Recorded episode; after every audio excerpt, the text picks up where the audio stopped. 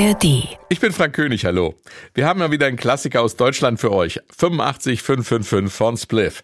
Es kam 1982 raus, das ist das Jahr, in dem Helmut Kohl Bundeskanzler wird. Argentinien besetzt die Falklandinseln im Südatlantik, die zu Großbritannien gehören und provoziert damit den Falklandkrieg. Am 10. Juni findet die erste große Friedensdemo gegen den NATO-Doppelbeschluss in Bonn statt. Ein Tag, der zu einem Bab-Song wird. Der Heimcomputer Commodore C64 kommt auf den Markt und Deutschland verliert das Finale der Fußball-WM in Spanien mit 3 zu 1 gegen Italien. Nicole gewinnt den Grand Prix de Eurovision de la Chanson, so hieß der ESC früher, mit ein bisschen Frieden. Ein bisschen Frieden, ein bisschen Sonne für die. Aber trennen sich und das Meilenstein-Album Thriller von Michael Jackson erscheint. Nummer 1 der Jahrescharts in Deutschland ist OMD mit Made of Orleans. Platz 2 geht an die Spider-Murphy-Gang und Skandal im Sperrbezirk. Skandal!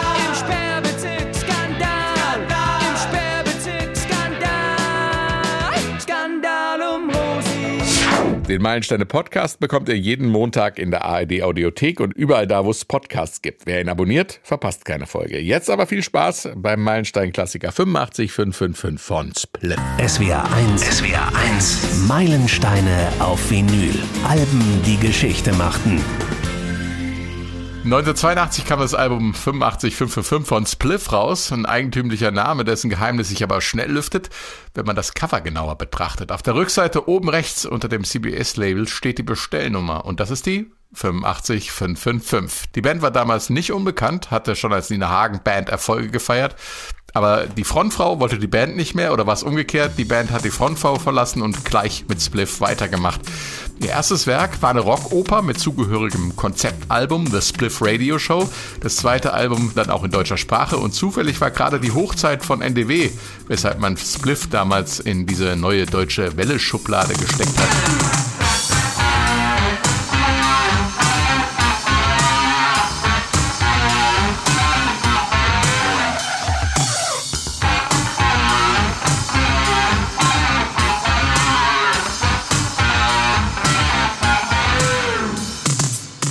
Spliff haben Maßstäbe gesetzt im Sound, genauso wie im Umgang mit der deutschen Sprache in der Popmusik. Und ich begrüße im SR1-Studio die Kollegen Christian Pfarr. Tag auch. Und Stefan Fahrich. Tag auch.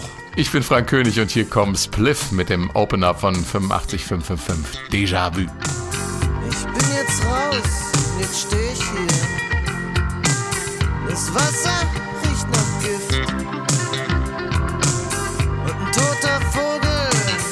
Vorbei und stirbt. Der Kellner spielt Klavier. Wir sind die Letzten von 110. Wir warten,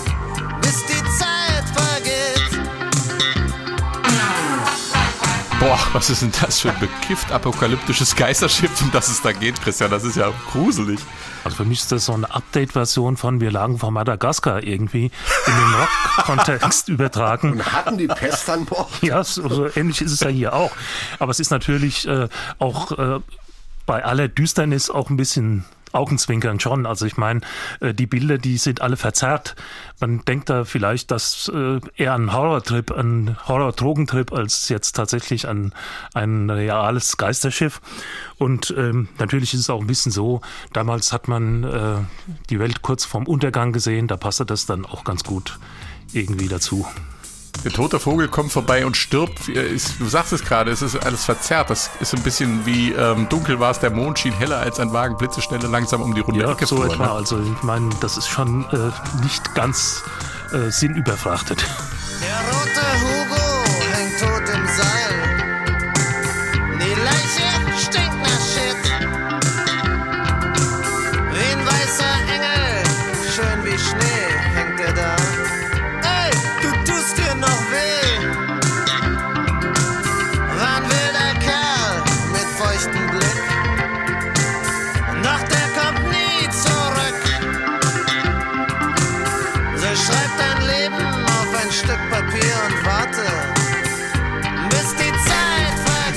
Wer ist denn der rote Hugo, der da im Seil hängt? Also das ist ja äh, so die, die Kerngeschichte, der Typ, der dessen Leiche nach Shit stinkt und äh, wie ein weißer Engel da liegt. Äh, Gibt es da realen Bezug?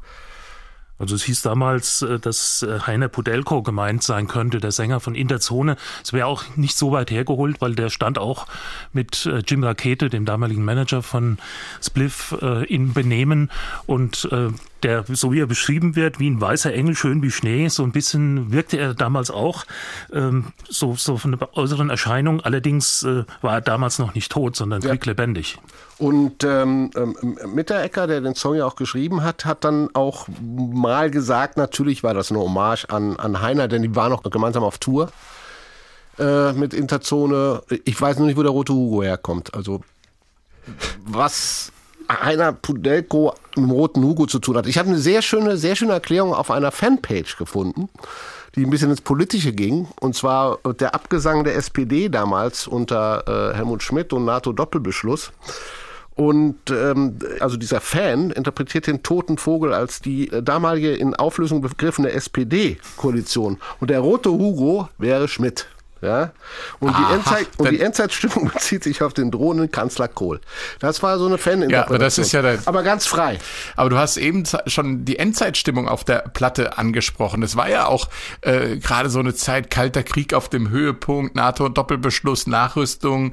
SDI-Programm von Ronald Reagan und ähm, dann waren die da ja praktisch in Berlin mittendrin im Zentrum des Kalten Krieges sozusagen in der Berliner Szene. Ja, das war, ich glaube nicht, dass es irgendwie so, so, eine, so eine körperliche Bedrohung war. Das war der Vibe in, in Berlin zu der Zeit. Also das war diese Insellage natürlich, die umgeben von äh, fremden Mächten. Frontstadt hieß das dann. Frontstadt, aber das war so der Vibe. Also wenn man in der Zeit in Berlin war, das war eine sehr kreative Zeit, eine sehr äh, viel, viel Subkultur und diese Endzeitstimmung schwebte da überall mit. Also das war meine Erfahrung damals. Und sie schwingt natürlich auch in jedem Song mit. Also ich glaube, auf, in jedem Song ist irgendwie ein bisschen diese äh, Kriegsgefahr mit drin, ist diese Endzeitstimmung mit drin, ist der Kalte Krieg mit drin. Ja, bei Carbonara. Äh, wir, bei Carbonara? Nein.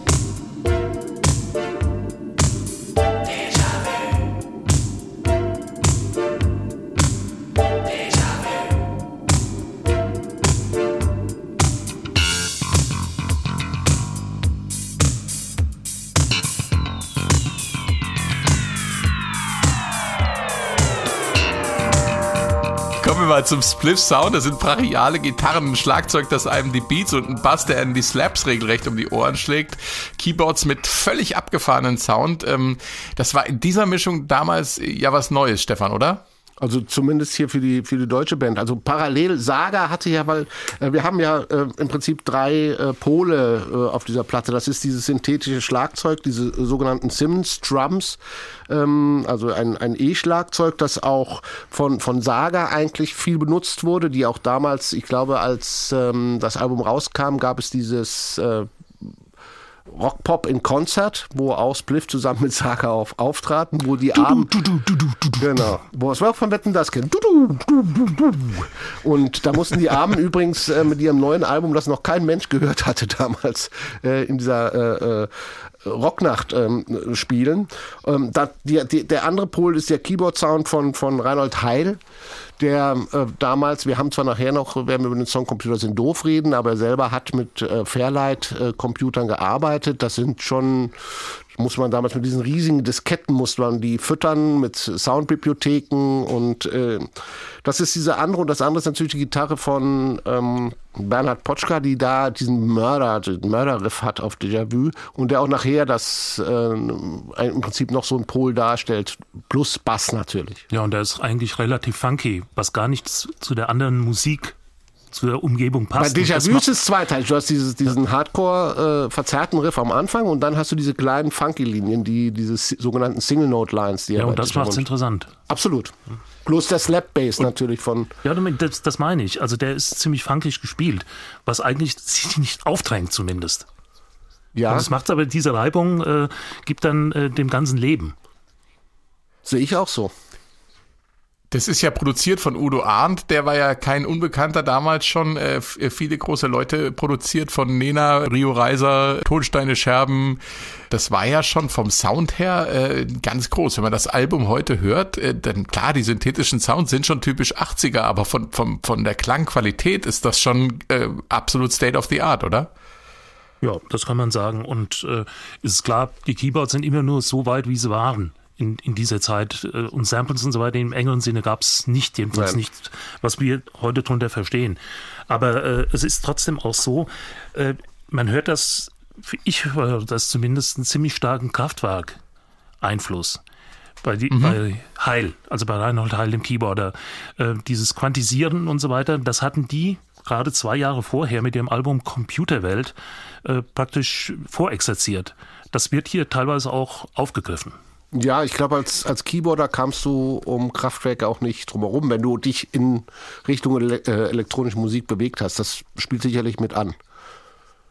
Also Herwig Mitteregger hat ja mal in einem Interview über das Geheimnis des Spliff Sounds mal Folgendes gesagt. Das war handgemachte Musik, mit Händen und Füßen eingespielt und äh, relativ rasch produziert. Wir haben auch ganz schön mit der Technik rumgekämpft, aber man hört das eben nicht, dass wir so viel Technik verwendet haben. Das ist, glaube ich, der Clou der Geschichte.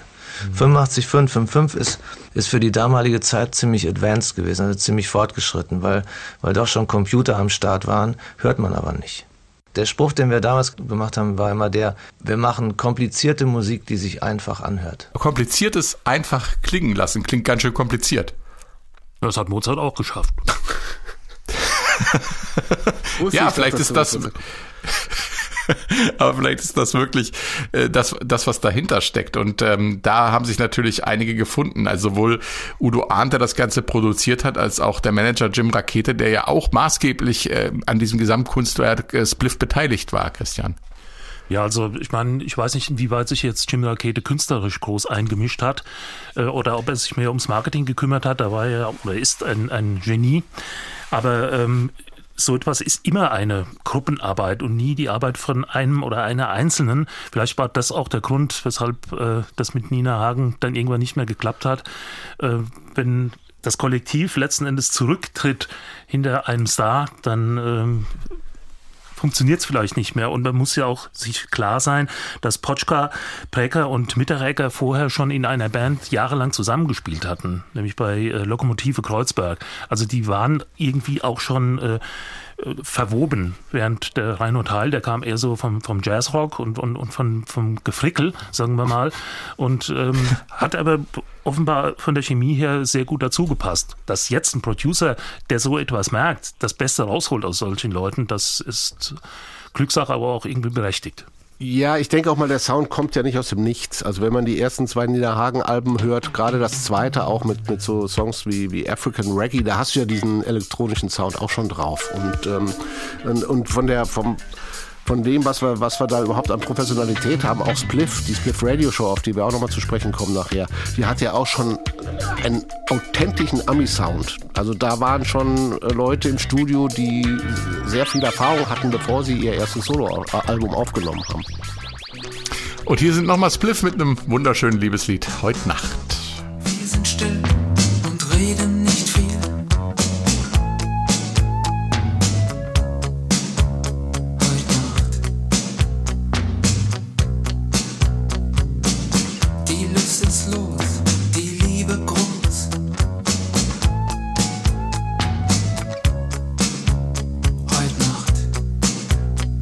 Heute Nacht von Spliff. Ich finde, bei dem Song kann man ziemlich genau raushören, was Mitteregger gemeint hat mit diesem simpel klingen lassen, was eigentlich kompliziert ist.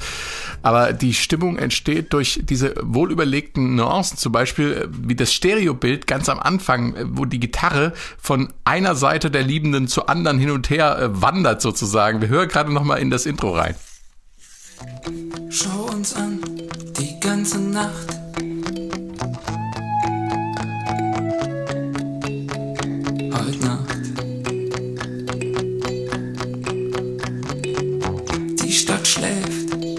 wir sind wach.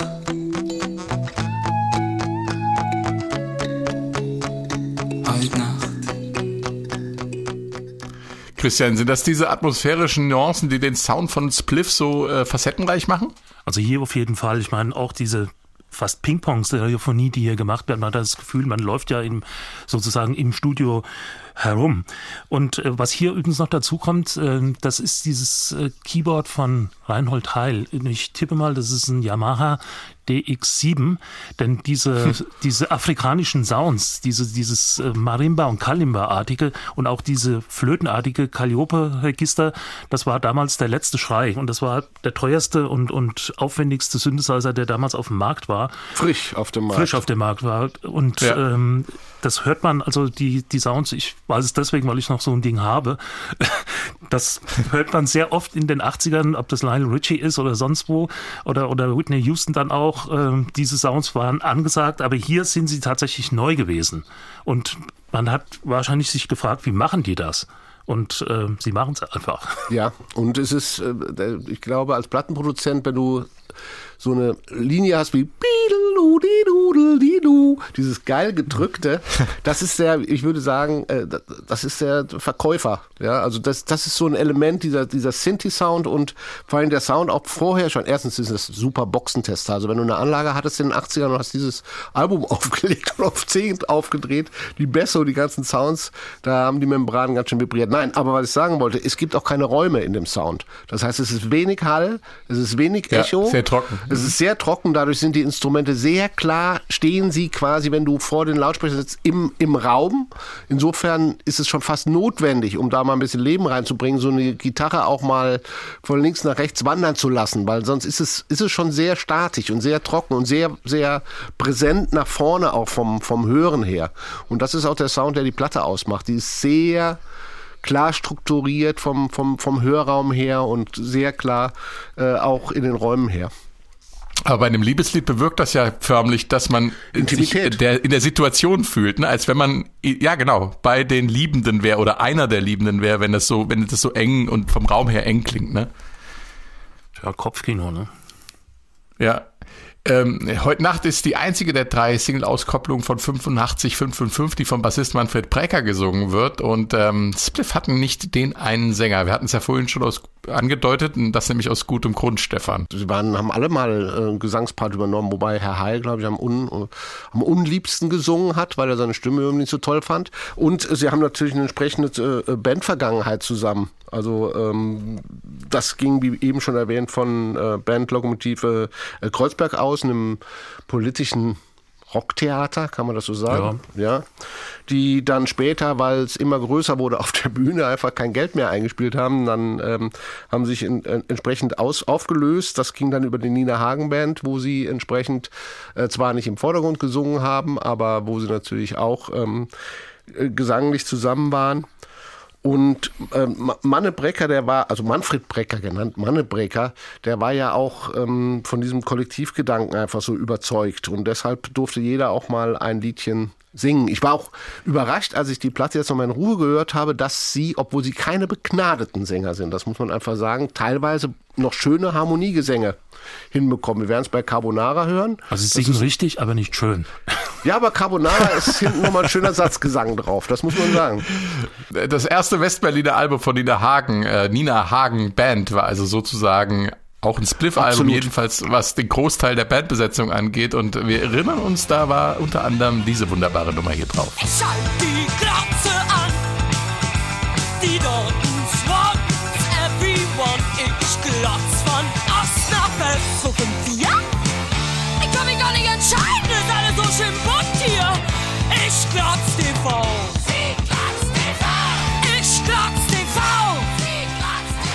Ich weiß nicht, wie es euch geht. Also wenn ich diese Nummer höre, TV-Klotzer vor, ähm, dann äh, muss ich einfach lachen. Ich finde das einfach großartig gemacht. Das nimmt einen mit, ist trotzdem auch irgendwie lustig.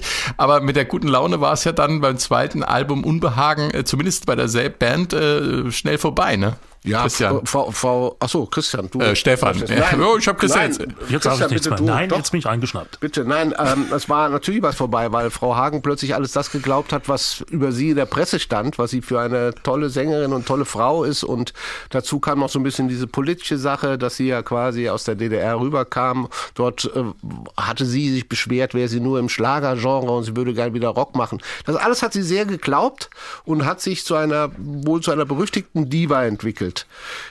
die der Band die Hölle heiß gemacht hat und auch plötzlich auf die Idee kam, okay, wenn ich der Star bin, dann steht mir auch quasi alle Kohle zu. Und das ging natürlich überhaupt nicht, weil wir hatten es eben schon mal gesagt, die Band eigentlich aus diesem Kollektivgedanken herauskam. Problematisch war natürlich, dass Manfred Brecker, also Manne Brecker mit Frau Hagen auch noch zusammen war. Herr Heil hat dann sehr schnell die Reißleine gezogen.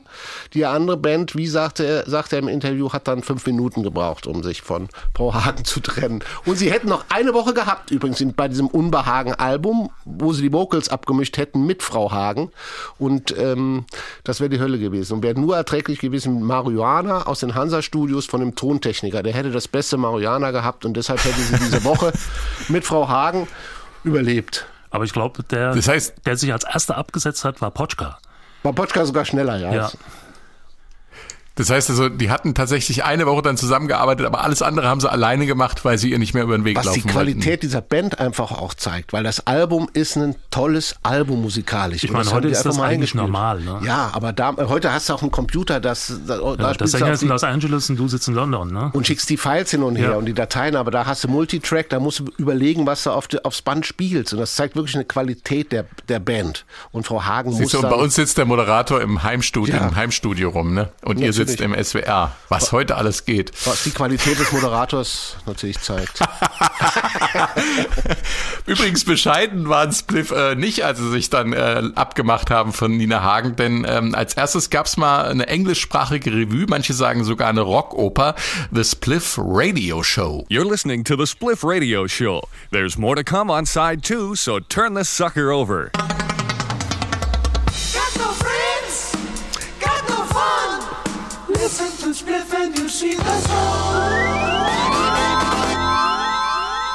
Wir spielen ja ungern Fremdjingles Ja. hier in SWR 1, aber das musste jetzt mal sein. Äh, was hat es mit dieser fiktiven Radiosendung eigentlich auf sich, Stefan?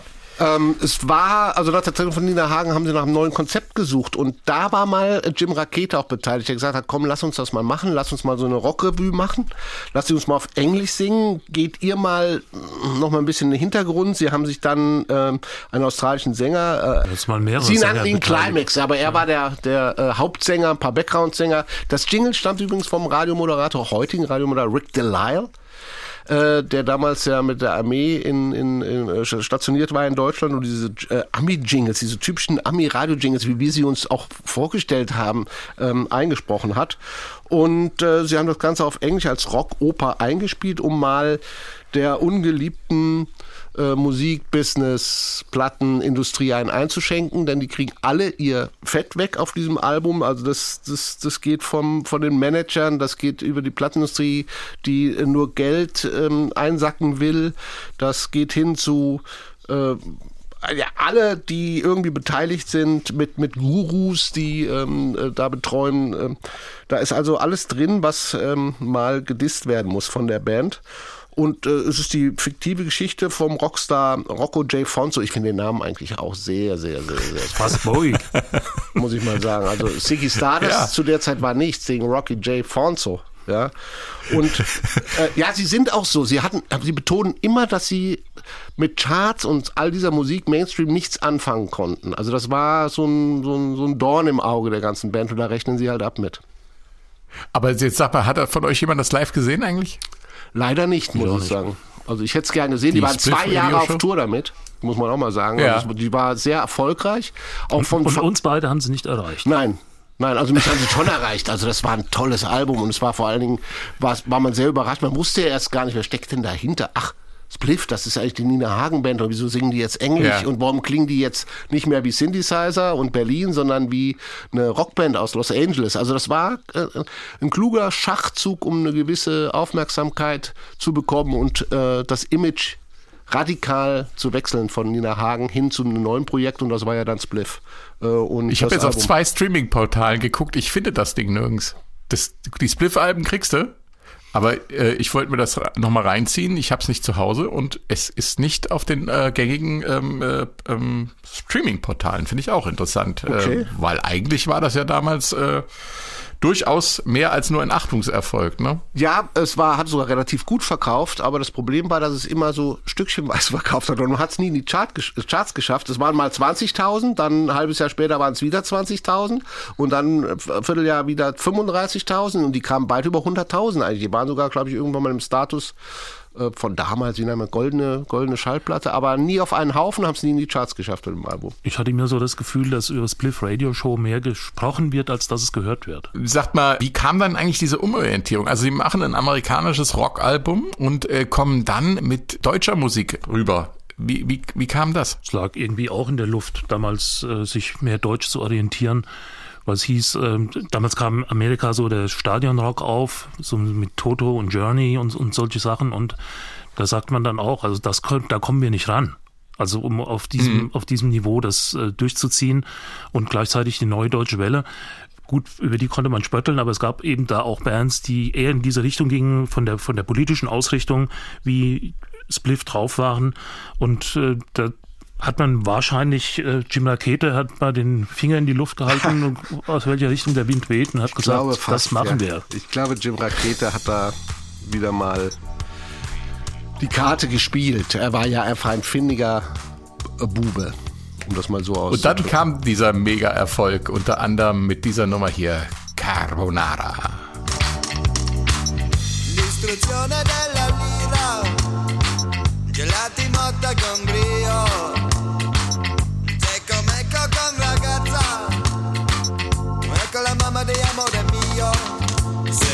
Sentimento grandioso per Italia, baciato da sole calda.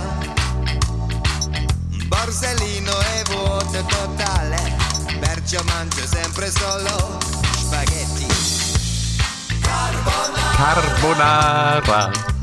Spliff mit Coppatico. Ja. Wunderbar albernes Italo-Deutsch. Äh, ein echter Sommerhit und das mitten in der NDW-Zeit. Ist also kein Wunder, dass das Ding durch die Decke ging, Stefan, gell? Ja, ich muss vorab mal sagen, jetzt haben wir heute Nacht gehört, ein Liebeslied, Carbonara, und reden die ganze Zeit, das Album würde aus Endzeitstimmung bestehen. Also die Singles sagen etwas anderes. Ja, die Entstehungsgeschichte war ganz, ganz, ganz witzig, denn ähm, sie sind ähm, aus dem Studio an der Ecke gab es wohl eine Pizzeria, die nebenbei nicht von Italienern, sondern von Libanesen betrieben wurde. Und da sind sie halt während ihrer Arbeit an dem Album öfters mal essen gegangen. Und da war das Stammgericht schlichtweg Spaghetti Carbonara, Coca-Cola 6 Mark 50. Und äh, daraus entstand dann der Song. Als Zutaten gab es dann alle möglichen Italien-Klischees von der Mafia, dem Land der Zitronen, Eis, äh, heiße Sonne und dazu gepackt ein bisschen Traum von schönen italienischen Mädchen. Fertig war der Song. Also für mich hatte das übrigens immer so ein Interrail. Charakter. Also ich, ich sehe mich cool, da ja. immer mit einem Rucksack irgendwo an, im Zelt an der Adria und gehe in die, in die italienische Pizzeria und esse für 10.000 Lire, 20.000 ja. Lire. Das waren ja immer Mörderscheine, so eine Spaghetti-Portion. Ja, wunderbar. Das, ähm, äh, was wollte ich jetzt eigentlich sagen? Wunderbar. Du hast mich aus dem Konzept gebracht mit deinem Interrail. Ja, aber das aber, ist das aber, Gefühl, das ich immer dabei hatte. Also das war auch ja, das die ist Zeit. So. Ja, ja, klar, das ist, das ist, ist genau so diese Zeit. Die ersten heißen Küsse am Strand mit der, ja, will ich jetzt nicht weiter ausführen. Aber wenn man das Italienisch übrigens mal, äh, wenn man des Italienischen nicht mächtig ist, in einen Übersetzer eingibt, dann wird's auch sehr lustig. Ich würde gerne nach Italien reisen, ins Land der Zitronen, rote Brigaden und die Mafia, sie jagen auf der Strada del Sol. Die Bildung der Lira, Motta Eis mit Elan. Teco Mecco mit Mädchen, hier. Die Mutter meiner Liebe. Tolles Gefühl für Italien, von warmer Sonne geküsst. Geldbörse ist völlig leer, deshalb esse ich immer alleine.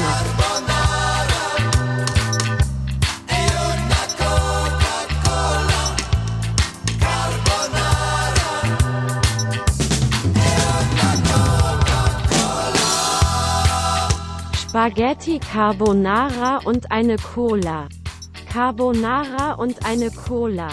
Carbonara und eine Ich habe ein paar. Albumkritiken zu Carbonara 85555 gelesen im Vorfeld äh, des Podcasts und da steht immer, ähm, dass die Band selber mit diesem Griff NDW hat nichts anfangen können ähm, und dass das eher Zufall gewesen ist. Aber steht NDW denn wirklich nur für sinnentleerten Blödsinn, Christian? Also das, das kann man doch auch so nicht stehen lassen, oder? Also gerade am Anfang stand es äh, gerade dafür nicht, als die, die New Wave sozusagen noch Pate stand und nicht diese schlagerhafte Wendung dann da reinkam, wie wir sie dann mit, äh, was weiß ich, Hubert K. oder, oder Trio kennen, wo dann wirklich der Klamauk im. Vordergrund steht, Freier Menke, von mir aus auch. Aber äh, wenn ich sowas wie den Mussolini höre oder äh, abwärts Fehlfarben. und so weiter, Fehlfarben, da ist das Ja. ganz heftig eigentlich. Und so war es ursprünglich auch gedacht. Und als dieser aufkam, dieser Begriff Neue Deutsche Welle, war eigentlich eher diese graue, düstere äh, Post-Punk-Stimmung gemeint. Hat sich dann natürlich sehr schnell geändert. 82 war es dann in der Tat schon anders.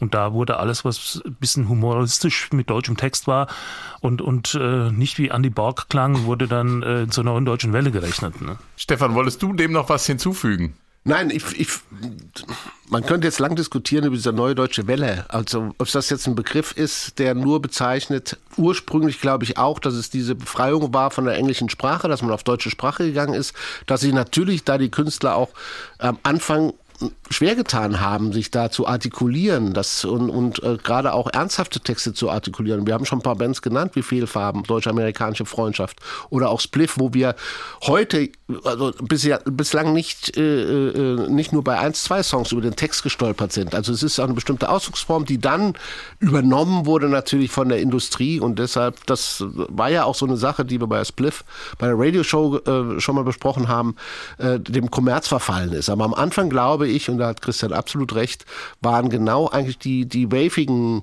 äh, äh, Einflüsse und die punkigen Einflüsse das, was die neue Deutsche Welle ausgemacht hat. Und natürlich wollte Spliff nicht da einsortiert werden. 1982, äh, das war ja sozusagen noch die Steinzeit des Computers und trotzdem haben Spliff da durchaus visionäre Fähigkeiten gehabt. Hier kommt Computer sind doof. Der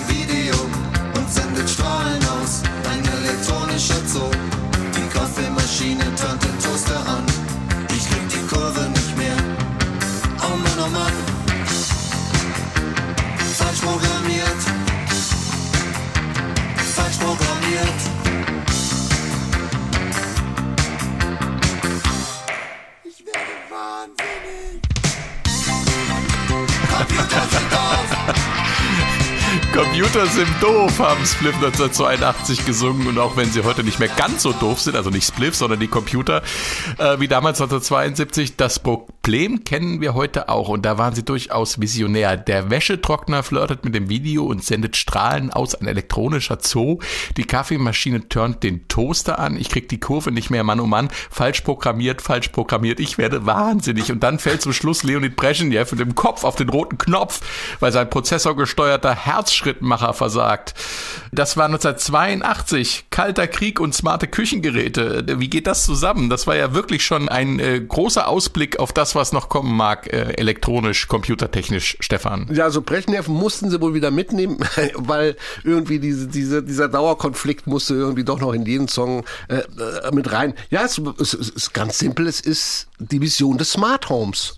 Also wie wir es heute kennen und wie es heute stattfindet und hätte damals jemand Und mal wie es bei heute auch Spliff- manchmal nicht funktioniert. ja, aber ein bisschen besser als damals und hätte die, die, die Computerleute damals mal ein bisschen auf Spliff gehört. Ja. Alexa, mach mal das Radio an. Dann wäre genau das passiert. Ja, natürlich ist, Genau. ist es ist eine Vision. Ja, aber der Witz ist natürlich, dass, dass äh, diese Band auch, äh, was die Keyboards angeht, natürlich auch mit Computer gearbeitet hat. Und dann, äh, dann Computer sind doof zu singen, ist wunderbar, ähm, wenn man es in der Musik selbst mit drin hat. Aber ich glaube, da ist gar kein Augenzwinkern so äh, dabei.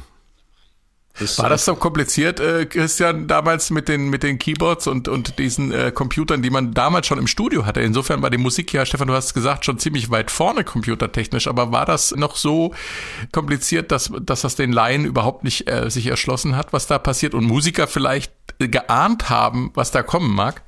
Also ich würde mal sagen, es kam auf die Ausstattung des Studios an. Was die Studiotechnik anbelangt, waren damals Computer schon üblich gewesen. Äh, zumindest in diesem elektronischen Umfeld. Wenn der, wer jetzt Bluesrock gemacht hat, der brauchte keine Computer. ne? Aber äh, diese Sachen auch mit diesem, mit diesem Smart-Denken äh, fing damals auch schon an. Und merkwürdigerweise, und das ist auch ein Keyboarder, Herbie Hancock, der hat mal gesagt, er sei ein totaler Technikfreak und habe sich zu Hause so eingerichtet, also der Jazzrocker Herbie Hancock, äh, dass fast alles elektronisch zu steuern wäre. Und das war Mitte der 80er Jahre, als er das gemacht hat. Gut, der hatte genug Geld und genügend äh, technisches Verständnis, weil er äh, Elektrotechnik auch studiert hatte. Und ähm, aber dass das eben irgendwann mal für alle sein würde, war damals nicht abzusehen. Damals gab es ja sogar noch Telefone äh, mit Wählscheiben. Und Kabel dran? Ja. Ja. Ja, es gab halt als, als, als, als Vor Vorreiter gab es halt diese Fairlight-Kisten schon Keyboards mit, mit äh, war auch Sampling schon möglich, aber enorm kompliziert, muss man schon sagen. Das war, war sehr aufwendig. Was es auch parallel gab, war der Commodore, war schon auf dem Markt, 64, der auch ein bisschen leidlich Musik machen konnte und die Vorstufen vom Atari ST und Mega ST, mit denen konnte man dann richtig Musik machen und die wurden ja auch dann später, gerade die Ataris wurden ja auch benutzt, um, um Smart-Steuerungen zu machen, weil die so unheimlich zuverlässig waren und, und nie abgestürzt sind. Wobei Herr Heil, glaube ich, äh, das mal angeboten bekommen hat, aber gesagt hat, nee, mit diesen kleinen Personal Computern will er eigentlich nicht arbeiten. Ich denke mal, er hat da seine Meinung ändern müssen. Geändert. Der Schluss des Songs ist ja äh, traurig, weil äh, Brezhnev auf diesen roten Knopf fällt Ach ja. und äh, den Atomkrieg auslöst. Ähm, das war übrigens, äh, wir hatten es ja schon mehrfach angerissen, in vielen Songs damals ein Thema, der Kalte Krieg und wie wird er zum Heißen äh, durch Zufälle, zum Beispiel auch in diesem Song hier. 99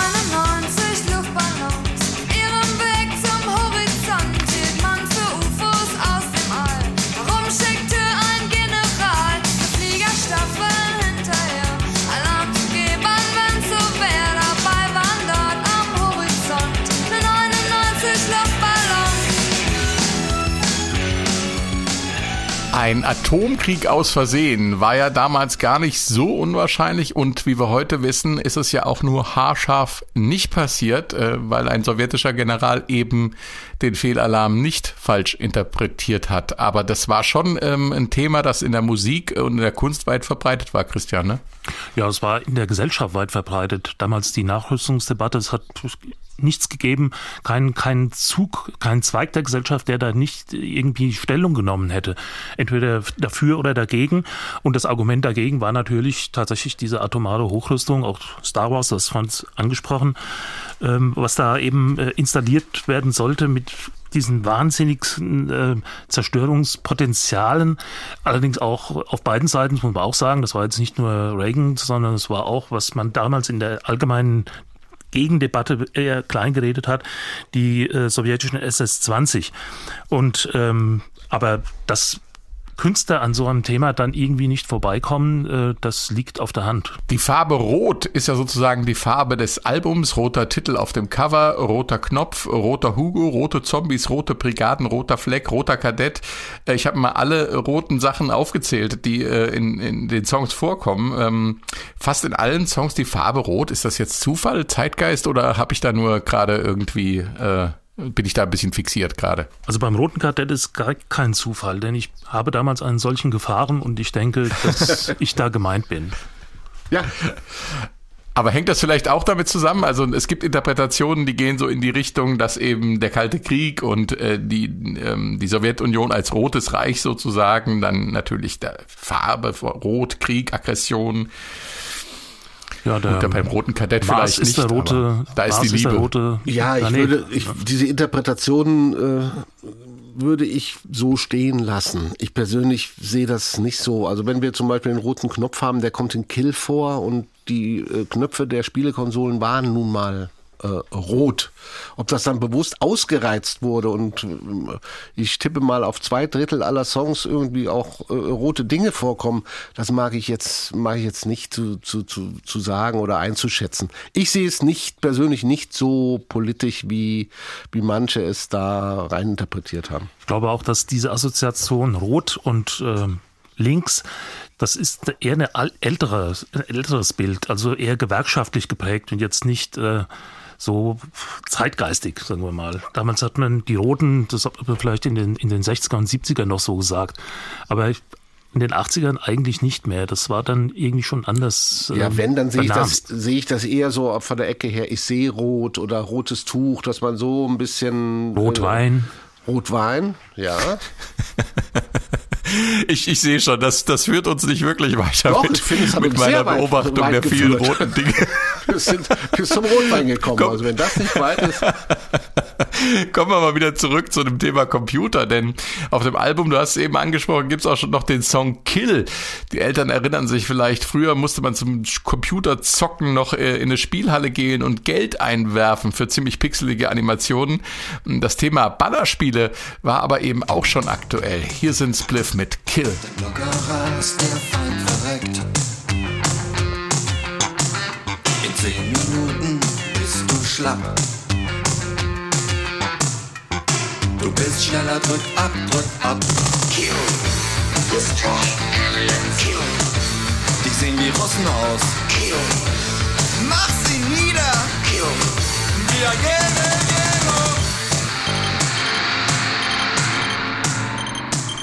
Kill von Spliff, Ballerspiele anno 1982. Äh, schon damals gab es die Diskussion, ob solche Spiele die Hemmschwelle nicht sinken lassen und das eben in der Diskussion um äh, NATO-Doppelbeschluss, Kalter Krieg und so weiter. Da war das allgegenwärtig und äh, man reibt sich bisschen verwundert die Augen, weil man immer denkt, Ballerspiele, das ist eine Diskussion, die ist vielleicht, äh, naja, vielleicht 20 Jahre alt, aber nicht knapp 40. Äh, Christian, wie siehst du das? Also ich meine, damals war das eher ein, würde ich mal sagen, ein subkulturelles äh, Phänomen. Das war nicht so verbreitet. Äh, erstens gab es keine Homecomputer und in dem Sinne und war, ich weiß, das erste Computerspiel, das ich gesehen habe auf dem PC, das hieß Lazy Larry. Lazy Larry. Ja, und das Ja. war das war eine reine Pixelnummer oder man konnte Ping-Pong über eine äh, von links nach rechts spielen. Und wer 1982 praktisch Ballerspiele hatte, der brauchte eine technische Ausrüstung, die eigentlich auch nur ein Spezialist bieten konnte. Ähm, Ich war da allerdings nie äh, sehr anfällig für. Ich war gerade zwei Jahre vorher äh, von der Bundeswehr gekommen und brauchte keine Ballerspiele mehr. Bis heute nicht. Wobei hier geht es ja auch nicht um den Heimbereich, sondern er spricht ja davon, werf noch eine Mark nach. Da geht es um die Spielotheken und da gab es in, in der Tat diese die ersten Spieltische selber. Ich gestehe auch, ich habe sie gespielt und man hat in der Tat sich äh, fünf, fünf Mark wechseln lassen, hat die Markstücke dann daneben gelegt an diesen Spieltischen und hat eine schöne, also ich finde eine schöne Zeit gehabt. Äh, andere sagen, ich äh, Ballerspiele hätten meinen Charakter versaut. Es war von den Bildern her, da gab es, gab, es ist nicht, es ist nicht die Grafik, die wir heute haben, wo wir von, äh, von Und es ist ja Blutspritzen ja. sehen. Wir hatten Defender, da sind irgendwelche Aliens, obwohl äh, hier gesungen wird, die sehen ja wie Russen aus. Äh, da haben wir es wieder. Ja. Jeder Song hat irgendwie, aber wie gesagt, ich glaube, das ist dieser Berlin-Vibe. Da muss da irgendwie in jedem Text auch der Russe vorkommen. Also wenn der permanent betrogen. Nein, und dann, äh, das sind diese Spielhallen. Und da, da, die Diskussion damals ja, aber ich, ich fand sie damals einfach übertrieben. Heute sehe ich es ein bisschen anders, weil wir sehr realistische Animationen haben, die auch gezielt ähm, Ja. äh, Tötungsmaschinen sind, wo du auch auf Menschen und, und Blut und quälst und Sadist. Damals waren das lustige Raumschiffchen, die sich dann im Kreis gedreht haben und du hast äh, geguckt, dass du sie alle abgeschossen hast. Also das war kein Splatter. Zum Schluss gibt's noch Vergangenheitsbewältigung à la Spliff. Damals heißt diese Nummer hier. Letzte Nummer, über sieben Minuten lang und ziemlich verschroben. Ist das eine Soundcollage oder ein Song? An einer Stelle meint man Kriegslärm und Fliegeralarm zu hören. Geht's um die Nazi-Herrschaft, um den Zweiten Weltkrieg oder haben die Nummer wieder was genommen? Wie, wie sieht das aus bei dir, Christian? Was denkst du? Also ich glaube, das ist ganz einfach eine sowas Dystopie, eine, eine, eine negative Utopie, eine, eine apokalyptische Vision, äh, die durchaus aus der deutschen Vergangenheit gespeist ist und den Erfahrungen, die aber hier auf eine Art und Weise umgesetzt wird, äh, experimentell schockierend und äh, trotzdem, dass man gezwungen ist, dran zu bleiben als Hörer. Wie siehst du das, Stefan? Ich, ich finde, musikalisch verweist das schon in die Zukunft, nämlich auf das, was, was Reinhold Heil, der Keyboarder, später gemacht hat, nämlich äh, Soundtracks. Also das ist für mich schon so ein schon ein Soundtrack, weil wenn man mal bedenkt, wie das, wie sein bekanntester Soundtrack oder sein, sein Start in, in diese äh, Branche klang, zu Lola Rent, Wenn ich das so im Kopf habe, sind wir da nicht weit weg. Also das ist schon eine Neuausrichtung dieser Song. Und inhaltlich bin ich da sehr bei Christian. Ich glaube, es ist nichts, es ist aus der Vergangenheit genährt, aber eine fiktive Zukunftsvision. Wie auch immer. Und großartig Die Musik, nebenbei. äh, Ja, die Musik regt zum Nachdenken an und ist gut gemacht. Äh, was gibt's Besseres? Das war unser Podcast zu 85555 von Spliff. Ein Meilenstein, vor allem für die deutschsprachige Popmusik. Danke fürs Zuhören und vielen Dank fürs Mitmachen an Christian Fahr und Stefan Fahrich. Ja, ich sag mal, aber äh, ob von Carbonara her, wir haben nicht drüber gesprochen, ich sag wackel, wackel, wackel, wackel, wackel. Das ist mein Lieblingssound. Ach, ich habe keinen Lieblingssound. Deswegen mache ich jetzt auch keinen. Dann sagst du einfach nur Tschüss. Ich bin, Ich sage einfach Tschüss. Gut. ich Jetzt bin kann Frank einfach König und Tschüss sage sagen. auch Tschüss. Tschüss. Eine Woche, ein Album, ein Stück Geschichte. Die SWR1 Meilensteine. Meilensteine.